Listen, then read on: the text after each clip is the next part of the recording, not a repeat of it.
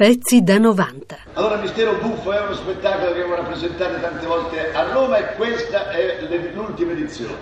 Abbiamo cominciato a montare questa edizione in Francia, poi in Svizzera e poi in Italia ritornando l'abbiamo sviluppato.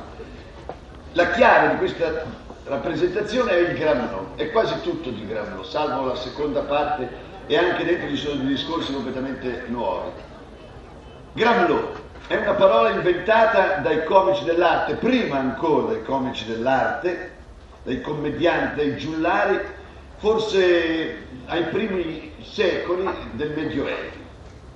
I giullari, i comici, prima ancora della commedia dell'arte, la commedia dell'arte nasce intorno al Cinquecento per essere chiari, inventarono questo linguaggio per fare il teatro. Un linguaggio, il grammelot, si scrive grammelotte, lo dico perché c'è qualche critico che fa degli sfondoni tremendi, ignoranze di critici e proverbiali, altri vanno a scuola apposta per essere. E poi fingono di leggere le commedie, non leggono mai, sapete, una prerogativa del critico è leggere le critiche degli altri per poter farlo. C'è dei libri così di critiche di tre anni fa, sei anni fa quando arriva una commedia nuova non sono fregati, non hanno più l'indicazione. Questo non tutti, ce ne sono insomma sei o sette che però non scrivono più. No, mi piacciono molto. Ecco, dicevo, Gran Melotte, il Gran Melotte è una forma di teatro che è stata inventata appunto dal popolo, meglio dagli attori, dai comici del popolo. Perché? Ma sono raccontate storie incredibili sul perché a un certo punto i comici si siano messi a recitare non dicendo delle parole ma mettendo dei suoni.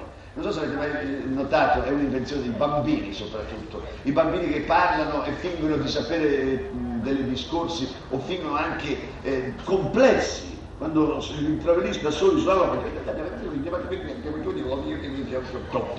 e così fanno.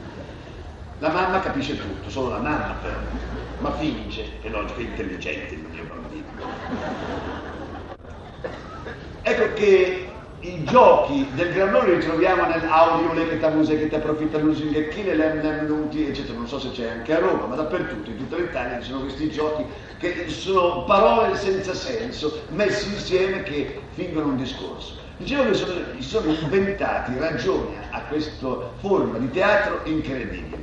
La prima, la ovvia, è fanno il Grammelò i comici perché a un certo punto c'è la censura che li perseguita e non potendo dire parole, allora fingono di eh, parlare ma dicono cose che non si possono riscrivere. Così arriva il poliziotto, lo sbirro, eh, cerca di capire se... Che, ma che dici? Ma, che, ma per dire, ma fatti capire che se non ce la fa, straccia tutto e dalla dimissione esce dalla polizia.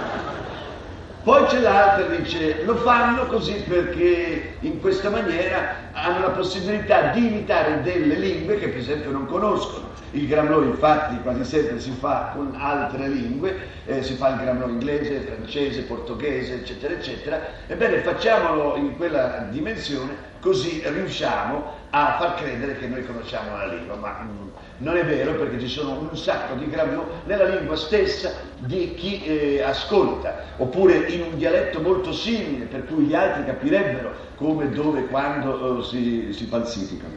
La vera ragione è una specie di ribellione alla lingua ufficiale, questa è la vera ragione.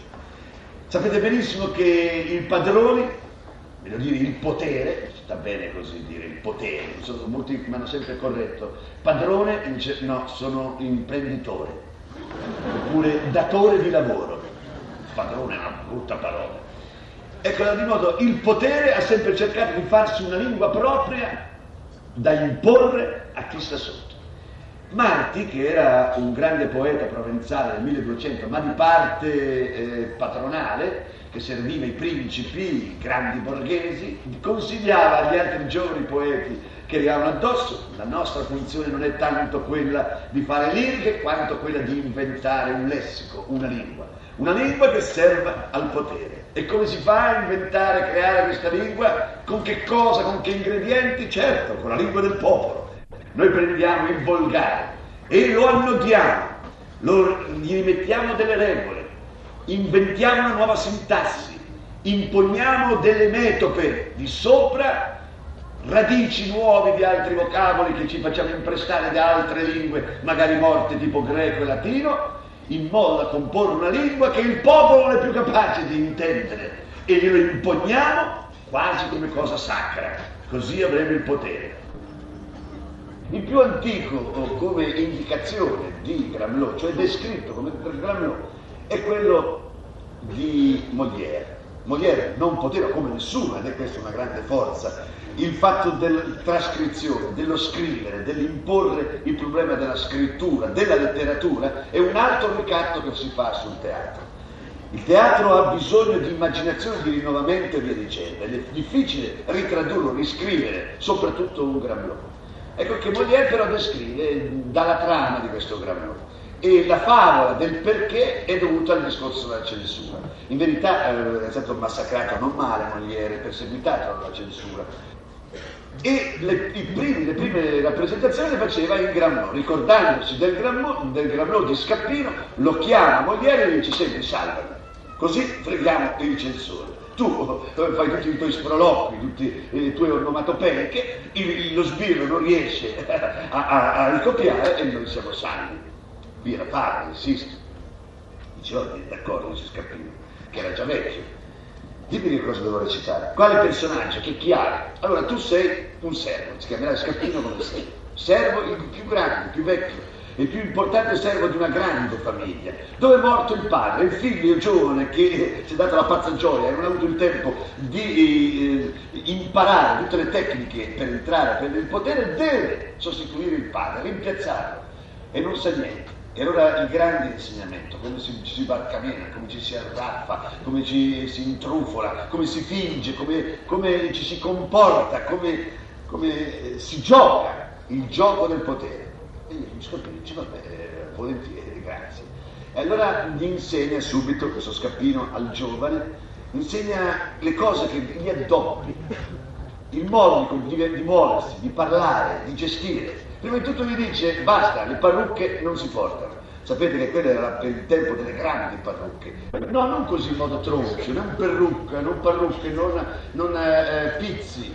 Eh, devi modesto, grigio, nero, scuro e poi pallido, mi raccomando, pallido, modesto, sempre su te stesso devi stare, con le mani con... non so se mi fa venire in mente qualcuno.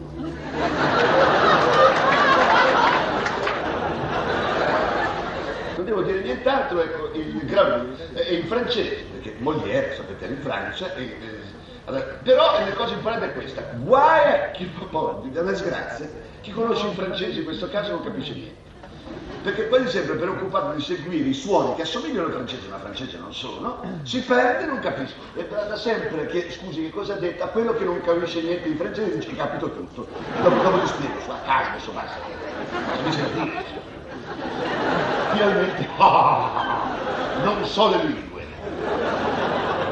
nient'altro allora è, è Scappino che dà le sue spiegazioni Oh, Ott, ben, on désire empêcher ses rotés contre tigre, et non, on désire à de terre, les yeux sont tombés de terre. Ce n'est pas en public raster, désir en tête et mon pays n'était pas. Irak, c'est heureux, la c'est une vous non, tiens, la parole est franchise, hein.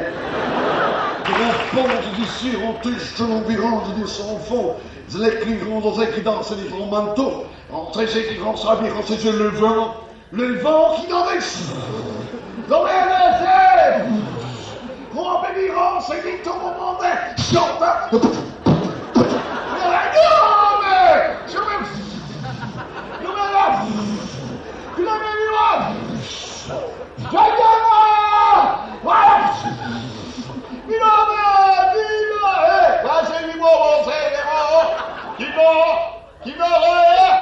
Chi. Pezzi da 90. Pezzi da 90.rai.it